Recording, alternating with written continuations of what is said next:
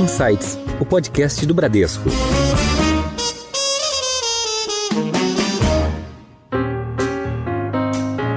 Olá, bem-vindos a mais um episódio do Insights, o seu podcast semanal com ideias que provocam um novo jeito de pensar.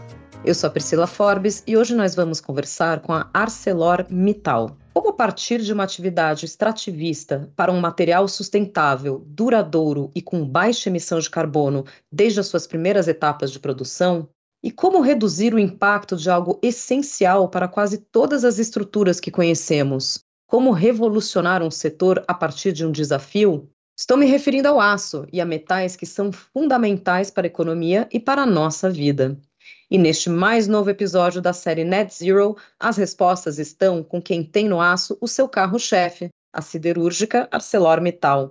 E para falar sobre a empresa e seus desafios, hoje a gente recebe no Insights o Guilherme Abreu, que é gerente geral de sustentabilidade da ArcelorMittal Brasil. Guilherme, bem-vindo ao Insights. Bom dia, obrigado por receber. É um prazer estarmos aqui e poder contribuir naquilo que for possível em relação à ArcelorMittal.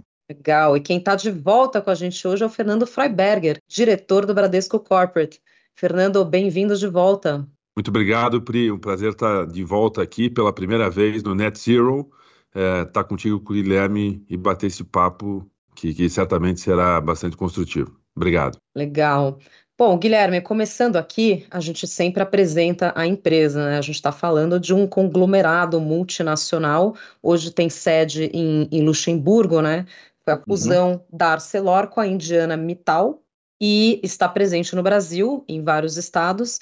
E queria que você contasse aqui para os ouvintes do Insight um pouco sobre a empresa, sobre a presença dela no, uh, no Brasil, em quais produtos né, a, a empresa atua e grandes uhum. números, por favor. Bom, a ArcelorMittal atualmente é uma das maiores empresas produtoras de aço do mundo é, e é a maior empresa produtora de aço do Brasil. Né? Hoje nós temos cerca de em torno de 30% da produção de aço do Brasil é, é pertencente à ArcelorMittal. A nossa presença no Brasil, como você bem disse, né, a ArcelorMittal foi a fusão de dois grandes grupos, Grupo Arcelor e Grupo Mittal, uh, mas no Brasil a presença dela já é centenária, né, porque nós somos formados por grandes empresas uh, importantes aqui no país, a Belgo Mineira, que é uma famosa tradicional, né, e a Companhia Siderúrgica de Tubarão, que é uma outra empresa localizada no Espírito Santo, é, juntaram-se dentro desse processo de, de, de, fusões e aquisições que ocorreu e formou-se a Celor e depois mais para frente é, houve a formação da ArcelorMittal. Nós respondemos por 30% da produção do país, temos cerca de 16 mil empregados diretos, né? É uma grande é, é, contribuição para a economia do país como um todo. E nós temos uma gama de produtos bem diversificada, né? seja no segmento que a gente chama segmento de longos, produtos longos, que são aqueles produtos voltados para a construção civil, vergalhões, arames, o próprio nome diz, né, a forma dos produtos são produtos longos, né? ou no segmento de produtos planos, que são aqueles é, produtos voltados mais para a indústria automotiva, indústria de eletrodomésticos e linha branca, né, que a gente chama, né, fogão, geladeira, coisas dessa linha, né. Então, nós atuamos de uma maneira bem, bem intensa né, no, no, no nosso país.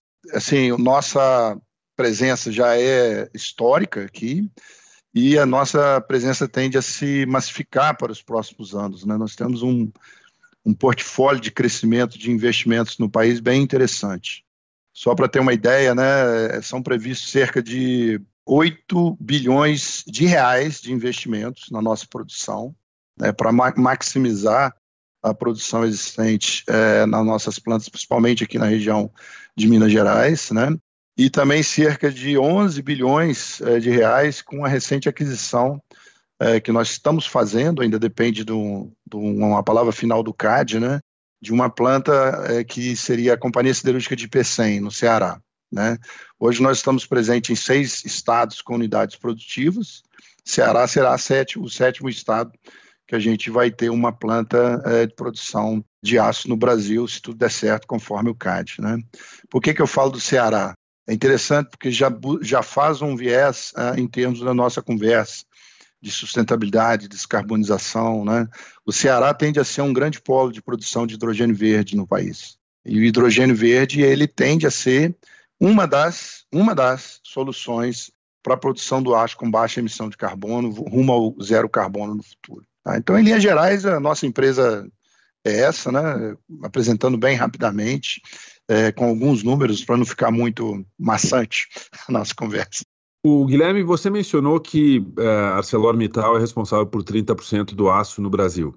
Uma, uma matéria-prima fundamental aqui para vocês é o minério, minério de é. ferro, uhum. que também é uma commodity bastante relevante na economia brasileira. É.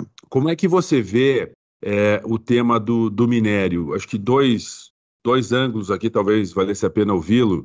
É, primeiro, com relação ao, ao preço da commodity. Uhum. É, e depois, é, na linha aqui da sustentabilidade, porque aqui tem aqui é uma atividade extrativista, né? Perfeito. Como é que você vê também o tema da, da extração do minério uhum. nessa, nesse ângulo aqui da, da descarbonização da, da produção? Antes de responder sua pergunta propriamente dita, é importante colocar que a ArcelorMittal também possui minas de, de minério de ferro no mundo inteiro, né? E no Brasil nós possuímos duas minas aqui no estado de Minas Gerais, né? Uma em, na região de Molevade, é, que nós chamamos a mina do Andrade, onde é um dos melhores minérios de ferro do mundo em termos de qualidade, e uma na região de Serra Azul, próxima aqui na região metropolitana de Belo Horizonte, né? Mas não obstante a isso, a quantidade de minério que nós produzimos não é o suficiente para abastecer as nossas operações. Então nós lançamos mão do mercado, né? E aí entra a questão da commodity como um todo, né? Somente a nossa mina do Andrade, que é uma mina cativa para fornecimento do minério para o nosso site de Monlevade, né, que é 1 milhão de toneladas, 1,2 milhões de toneladas de aço é, por ano, num total de 11, alguma coisa assim, 11,5 que o Brasil produz, em torno de 12 que nós produzimos aqui no Brasil. Né? Bom, como que eu vejo a questão do minério? Né? O minério, a, o uso do minério, minério é um produto da natureza, não renovável, né? em que ele é extraído da natureza para produzir o aço. Né? Eu coloco minério, carvão e a sucata, o minério, o carvão mineral sucata, como os três principais matérias-primas, as três principais matérias-primas e componentes para produzir uh, o aço, in, independente do processo que seja. Né? A questão toda do minério, quando nós analisamos do ponto de vista mais filosófico, o que, que acontece? No mundo inteiro, nós dependemos do aço. O aço é um produto, é um material é, de construção, é um material que induz o crescimento, é um material que promove o desenvolvimento da sociedade como um todo. Né? As grandes sociedades hoje, é, no mundo afora, elas possuem um consumo de aço significativo. O Brasil está bem aquém disso. Né? Uma sociedade, relativamente um país desenvolvido, consome aço em torno de 350 a 400 quilos por habitante ano. Esse é um consumo considerado natural. E no Brasil nós consumimos alguma coisa em torno de de 100 a 110 quilos por habitante ano. E aí eu triste falar que nos últimos 30 anos esse é o mesmo consumo no nosso país. Ou seja, o aumento do consumo de aço ele não, é, não, não proporcionou a sua contribuição para que a nossa sociedade desenvolva. Isso, isso quer dizer o seguinte, que com os valores e com a forma tecnológica que nós temos hoje, há necessidade de ter o aço, há necessidade de se extrair o minério, e o minério é um material finito. Então, o que, que acontece? Né? A tendência é que, com o passar do tempo, os índices de reciclagem e de aproveitamento do minério de ferro sejam cada vez maiores. Né? Hoje, num processo de, de, de, uso de minério, você separa a parte que é economicamente possível seguir para a produção de aço e existe aquilo que os mineradores chamam de estéreis, né? que são os materiais que não são é, economicamente viáveis para produzir o aço. Né? Com o passar do tempo, o, o, o percentual de estéreis, de, de, de ferro dentro dos estéreis tende a diminuir, porque nós vamos aproveitando cada vez mais. Né? Então, numa visão de longo prazo mesmo, né? longo prazo 2100, e acredite, o que vai acontecer é uma extração de todo o minério existente no planeta, entendeu? E um nível de, de reciclagem maximizado de forma que o aço produzido por esse minério seja circular, e aí vem um dos grandes conceitos que a gente tem no nosso processo, que é o conceito de economia circular, o aço seja o mais circular possível e a reposição desse minério seja feita de maneira mínima até chegar num ponto em que todo o minério do planeta será utilizado, vamos dizer assim, numa, situação hipotética no futuro. Tá? Então eu vejo o que, que acontece, como toda commodity, né? O minério é uma commodity que não é renovável, né? É, ela tende a crescer, né, ao nível de demanda com o passar do tempo, Mas o que eu acredito, e o que eu acho que é mais importante até do que o valor da commodity propriamente dito, Fernando, né, porque o valor influencia diretamente no, no, nos custos de produção, preço final e por aí vai, é o nível de eficiência que os nossos processos atingem com o grau de reciclagem desse material. Tá? E entra aí com muita força o conceito de economia circular. E o conceito de economia circular aí é associado às questões de emissões de, de gás de efeito estufa também, tá? porque dentro de uma visão geral, ele acaba contribuindo para isso como um todo. Tá? Não sei se eu consegui te. Não, perfeito. Se eu facilitei ou se eu compliquei.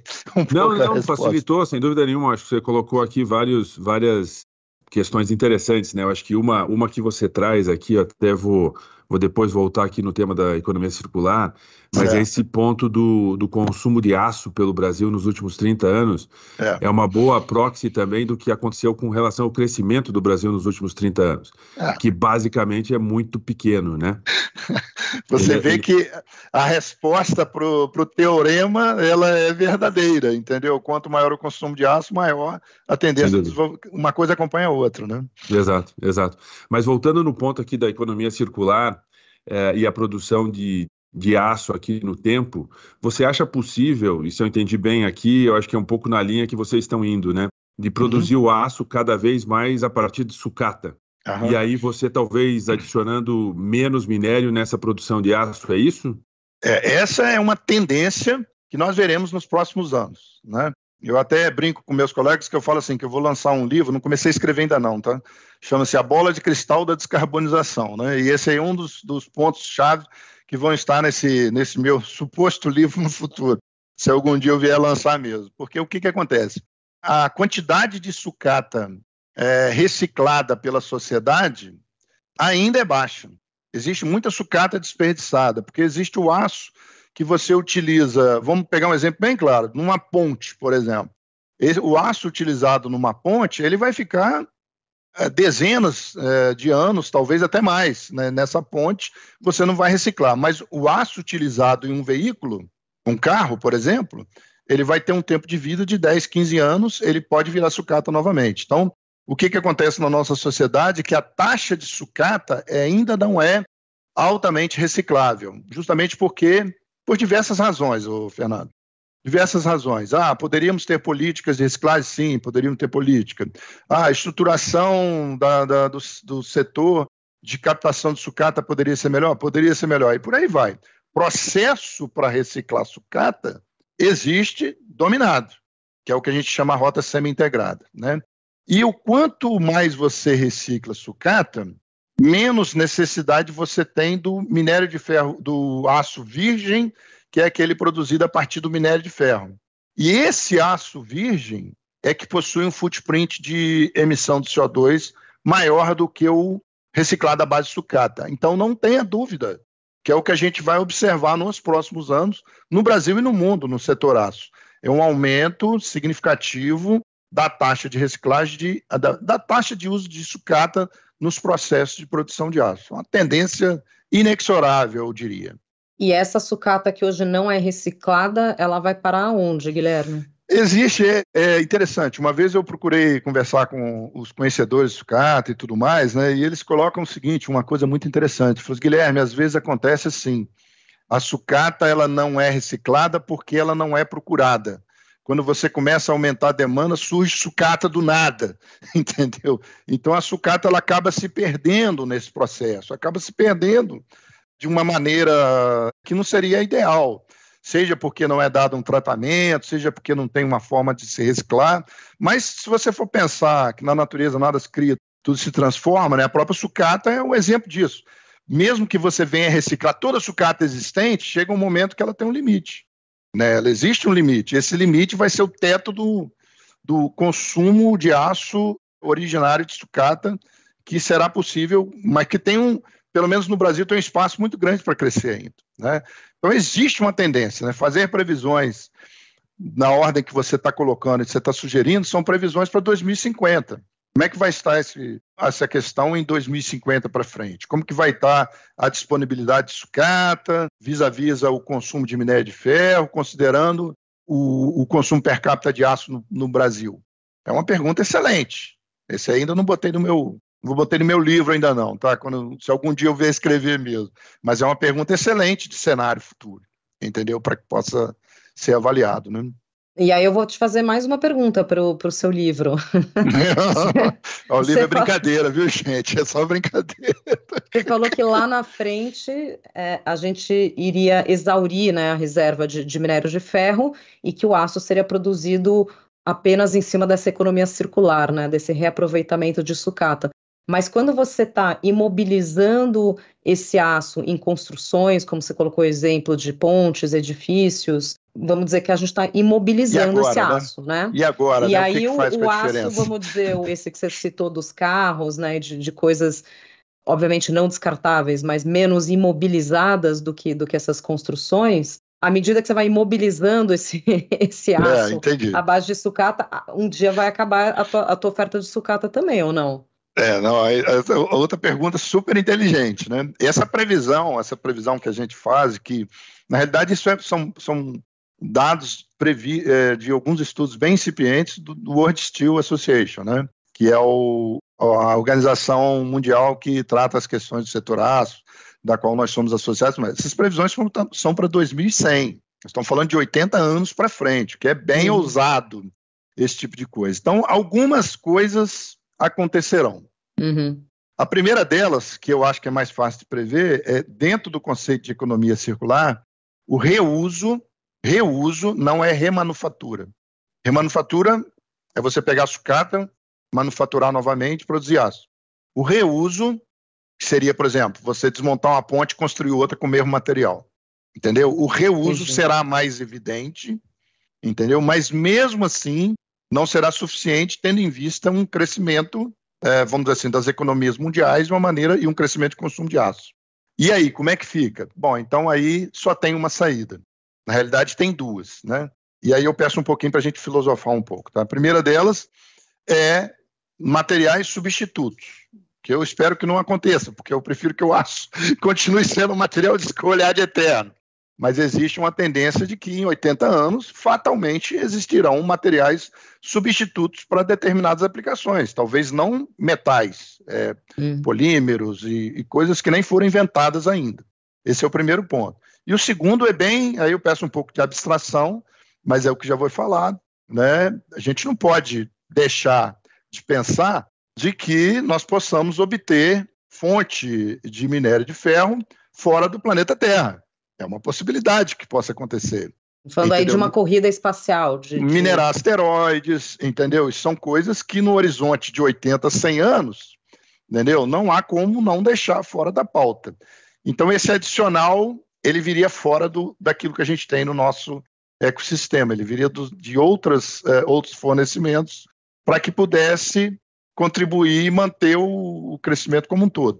Mas Priscila, são todas previsões assim muito incipientes, mas pensando bastante fora da caixa, mas é o que a gente tem no momento com o nível de conhecimento que a gente tem hoje.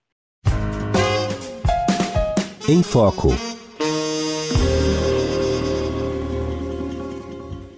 Muito bacana essa abstração que você faz, essa reflexão de muito mais longo prazo e até sugerindo algumas coisas que nem existem, é. né?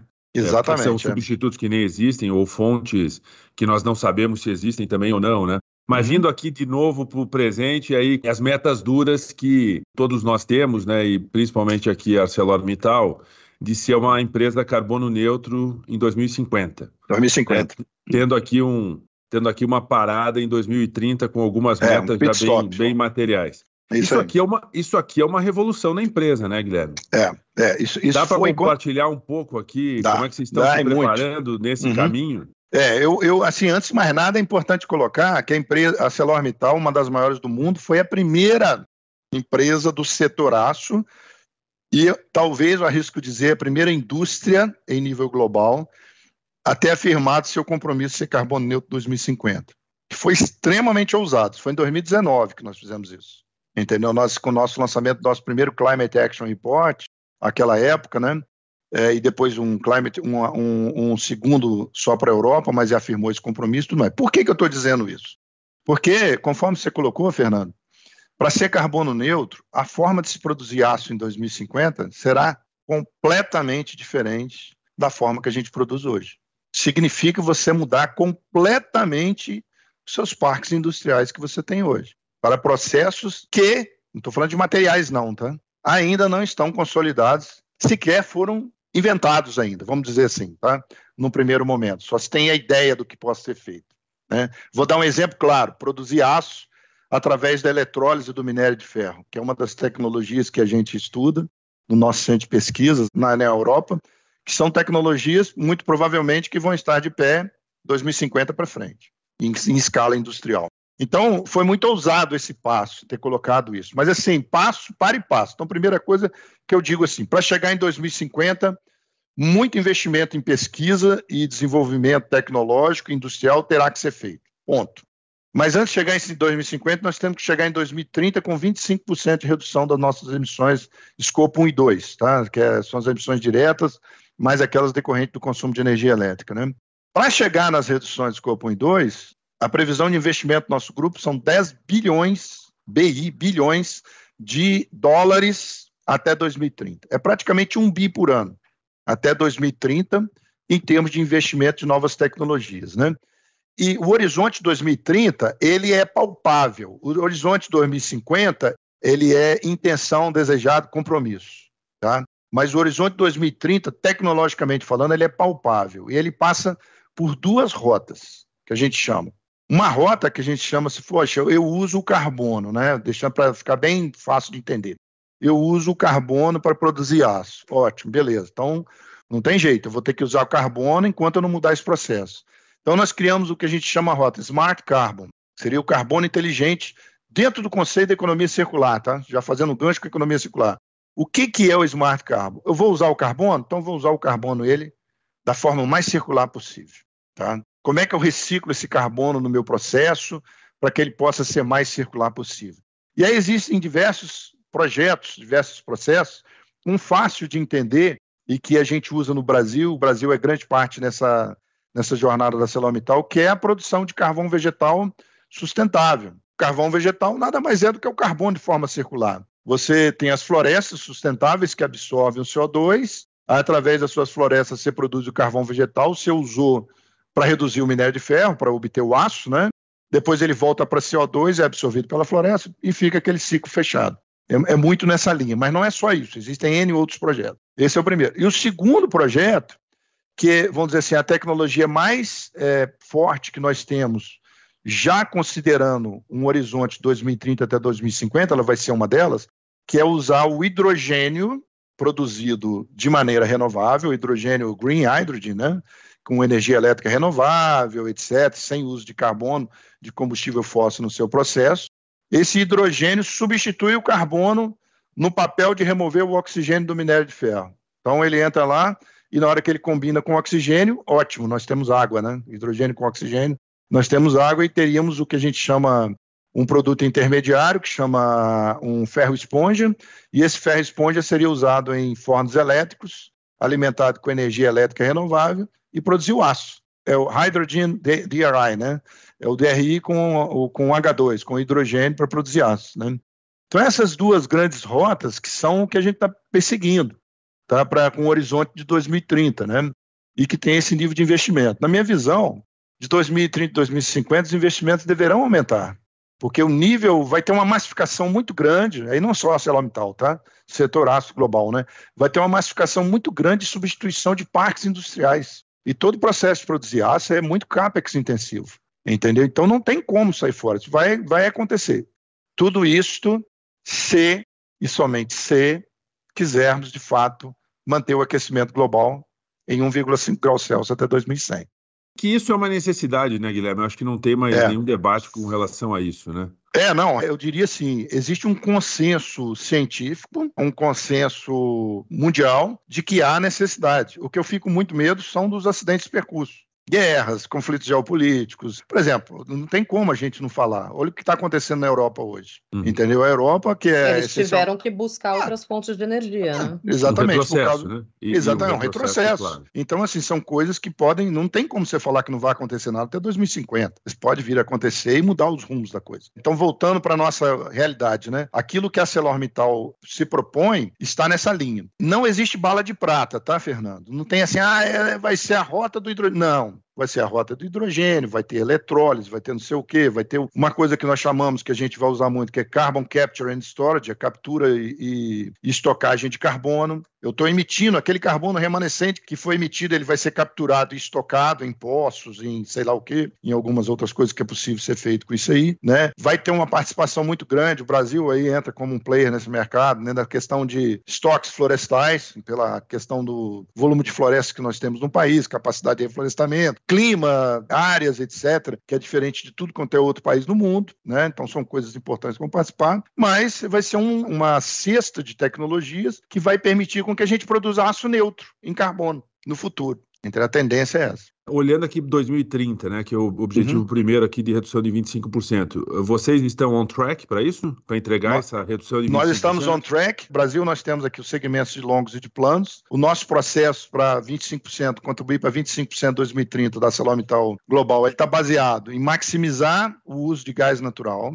O gás natural é um step para o hidrogênio, tá? Porque o gás natural ele possui hidrogênio em sua composição, através do metano presente, acaba gerando hidrogênio, né? Só que ainda é de origem fóssil. Mas comparado com o carvão, ele é menos, vamos dizer, carbono intensivo do que o carvão mineral, né? Que produz o coque e, segue no processo. Então, maximizar o uso de gás natural, maximizar o consumo de sucata, nós já falamos, né, a respeito disso, maximizar a eficiência energética, que quanto menos energia você demanda por tonelada de aço produzido, é, menos emissão de CO2 você vai estar tá, é, emitindo, né? Porque a sua energia toda é baseada no carbono hoje, com o processo tradicional. E no caso do Brasil especificamente, uma participação muito grande do carvão vegetal como substituto ao carvão mineral, principalmente nas injeções nos altos fornos. Né? Tecnicamente é um pouco complicado, mas é, é o caminho para ser feito por isso aí globalmente, a ArcelorMittal tem N outras tecnologias, tá? É, principalmente porque você não tem como usar carvão vegetal no, no, mesmo nível que a gente usa no Brasil, lá na Europa. Você não tem como por causa de, de clima, de, de, de, produção e por aí vai. Então, tem tecnologias similares que estão sendo desenvolvidas lá para isso, né? O carro-chefe da Europa,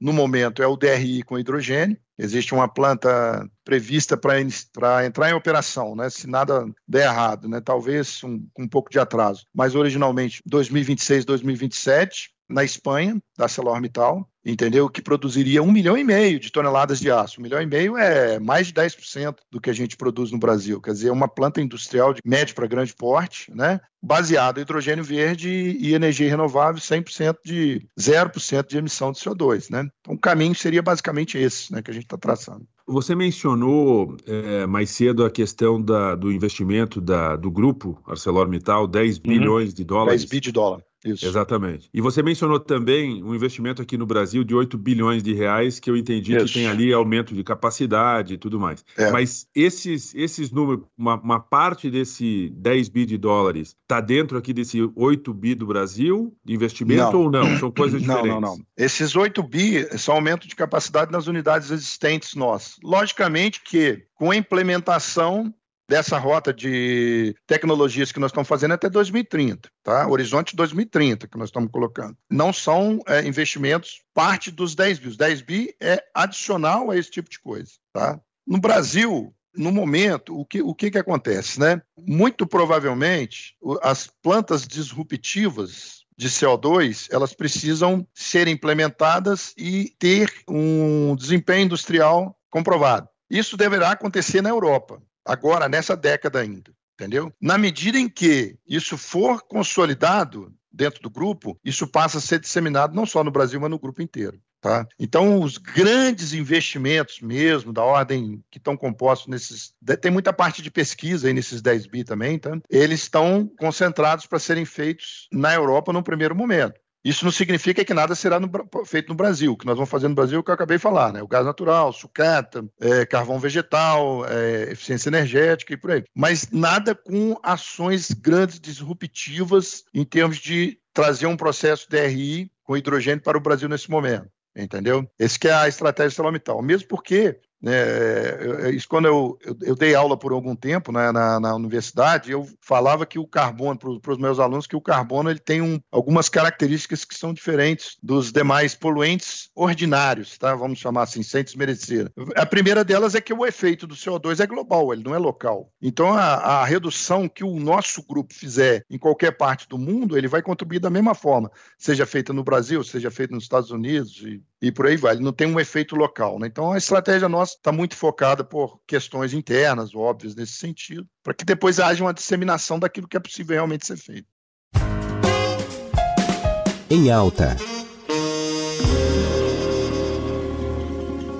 Muito bem. Bom, a gente tem falado bastante sobre a, a questão de economia circular, as metas de, de, redução de emissão. Inclusive, você teve ali na, na cópia, né, Guilherme? A gente comentou Oi. antes de entrar aqui. Mas eu queria te perguntar também, quando a gente está falando de ESG, da gente falar um pouco do S, né? um uhum. pouco do, do impacto social. Então, queria te perguntar, tanto no sentido de diversidade, né? Como é que vocês estão, que ações vocês estão tomando para promover a diversidade e equidade dentro da empresa, né? Num setor uhum. que é tradicionalmente é. mais masculino. Masculino, né? é, exatamente. E talvez outras iniciativas em educação, outras que você queira comentar aqui. Tá. É, deixa eu fazer um preâmbulo, acho que é importante antes de. E aí eu vou fazer o foco na diversidade. Mas como que é a nossa abordagem de sustentabilidade? É, porque eu acho que tudo isso está dentro de um conceito de sustentabilidade no seu sentido amplo né, da palavra. Né? E, a nossa abordagem de sustentabilidade, globalmente, ela parte dos 17 Objetivos do Desenvolvimento Sustentável da ONU para 2030. Uhum. Então, o que, que nós fizemos? Nós traduzimos esses 17 objetivos em 10 diretrizes para o desenvolvimento sustentável,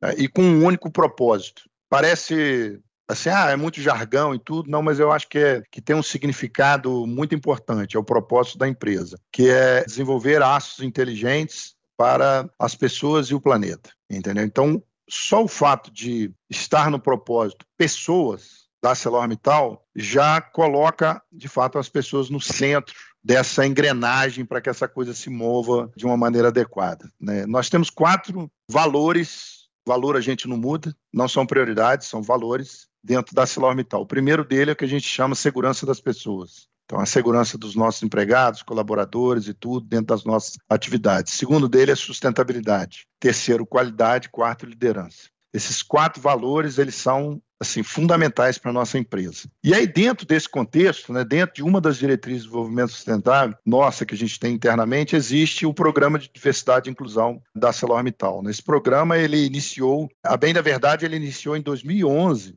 globalmente, tá? já há algum tempo, né? com foco, na época, muito exclusivamente na questão de equidade de gênero. Né? Pouco se falava, eu creio. Eu tive a oportunidade de coordenar o programa no Brasil no comecinho dele, foi em 2019 que nós é, aprimoramos a, a, forma de abordagem aqui no Brasil, é, com desenvolvimento, né? E no Brasil nós estendemos, não ficamos somente em equidade de gênero, nós temos a questão é, de diversidade racial, LGBTI+, e pessoa com deficiência também. São quatro grandes grupos de afinidade que nós temos. Essa abordagem ela tem um trabalho formal da empresa, de acompanhamento da diretoria, com reuniões e tudo mais, mas tem um trabalho voluntário muito forte que eu acho que talvez foi realmente o, o diferencial que deu, e nós passamos a ser exemplo para o grupo. Né, né? Depois que nós implantamos a forma de abordar, desenvolver com metas, ações e, e vamos dizer assim, é, parcerias com determinadas entidades e por aí vai. Então, isso tudo consolidou, que eu posso dizer, hoje nós temos uma meta de equidade de gênero de termos 25% de participação de mulheres é, na nossa liderança até 2030. Poxa, Guilherme, mas 25% é pouco e tudo mais, e está longe de 2030, mas é difícil. Não é fácil, entendeu? Fazer a coisa dentro dos princípios lógicos, né, de qualificação, uhum de capacidade para estar tá exercendo, de preparação. Tem trabalho que está começando agora. Tem trabalho que está começando com operadoras, é, no, é, contratação de operadoras, até antes, num, num, determinado momento, trainees ainda, preparando essas pessoas para que elas possam ocupar um cargo, para que em 4, 5, 6 anos elas possam estar ocupando cargos de liderança, uhum. entendeu? E evoluir para isso aí. Né? Então, a nossa abordagem hoje ela está muito nesse sentido. É uma, uma das metas, são duas grandes metas que a ArcelorMittal tem globalmente. É 25% de redução do CO2 e 25% de mulheres na liderança. Essas metas são globais para o grupo, são as grandes. Existem outras, mas essas daí são as, as grandes metas importantes, com números tangíveis, acompanhamento dos desdobramentos e por aí vai.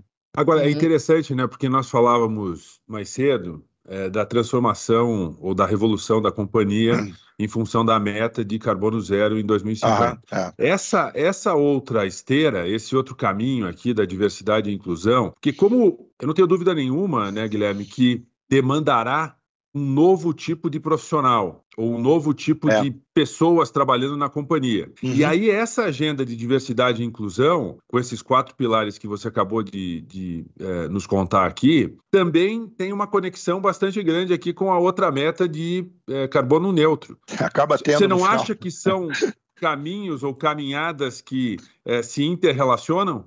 Sim, sim, se interrelacionam. E eu vou um pouco mais além. É, mudança cultural, né?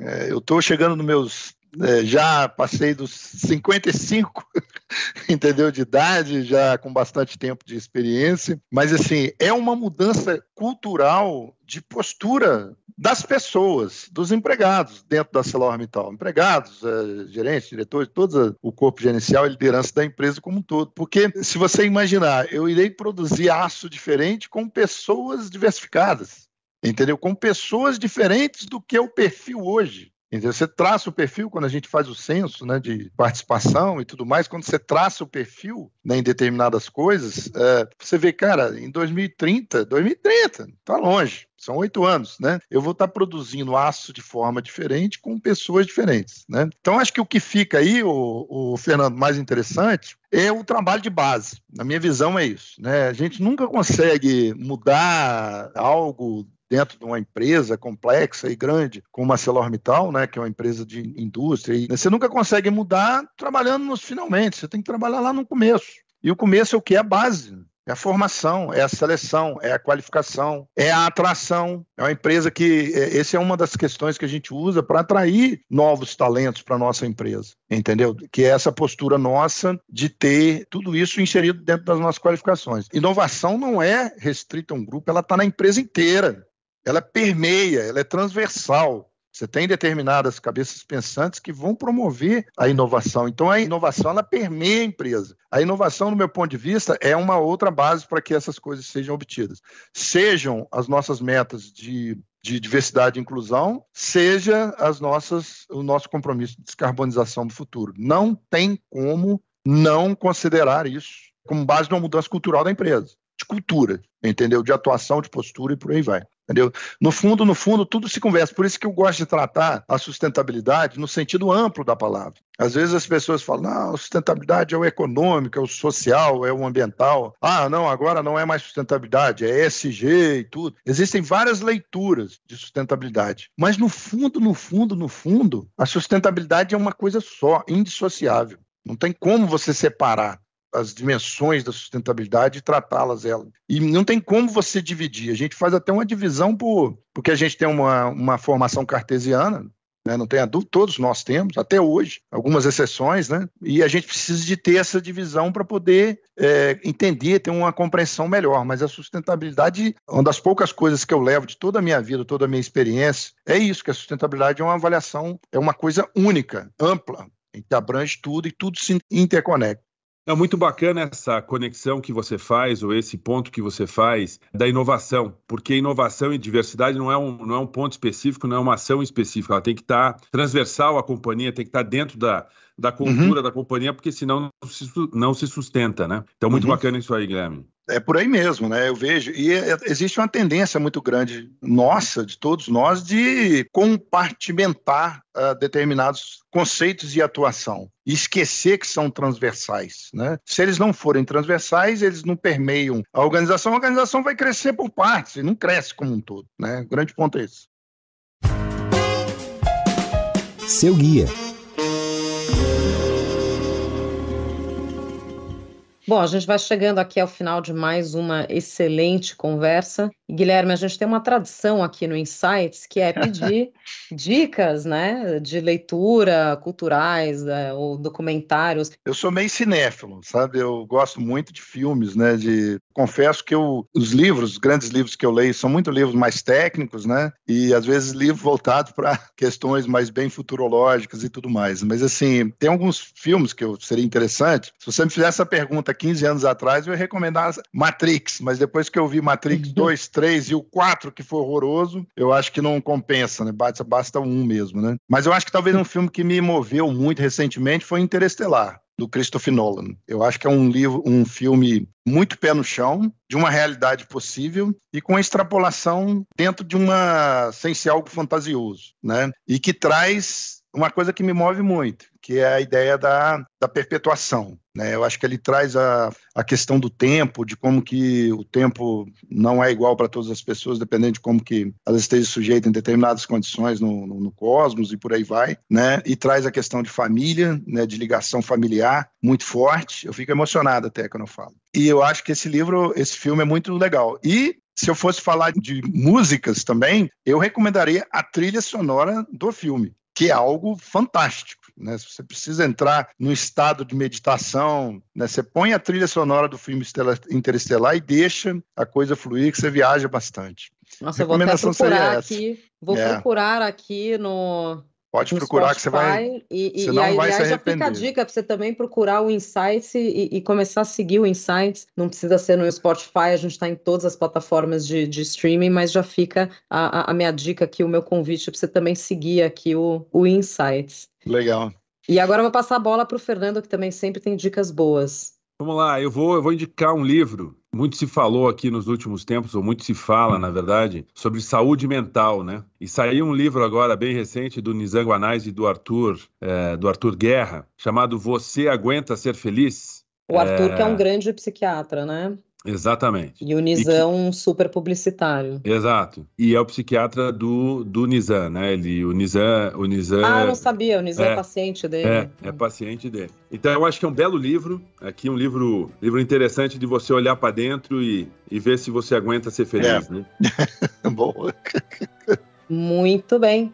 Nós chegamos a mais um episódio do Insights. Queria agradecer demais aqui o Guilherme Abreu, que é diretor de sustentabilidade da ArcelorMittal Brasil. Guilherme, muito obrigada. Ok, eu que agradeço. É um prazer ter contribuído com algo nessa conversa tão interessante. E obrigada mais uma vez também ao Fernando Freiberger, diretor do Bradesco Corporate. Obrigada, Fernando. Obrigado a você, Pri, pelo convite. Obrigado, Guilherme, aqui pela, pela conversa. Muito, muito bacana. Você colocou vários temas é, importantíssimos aqui para nossa reflexão. E um super 2023 aí para todos, é, com muita saúde e paz, para que possamos realizar e construir esse futuro que a gente conversou bastante hoje aqui. É isso aí. Você que nos acompanha já sabe que toda semana tem um episódio novo no seu Insights. Tchau, até a próxima.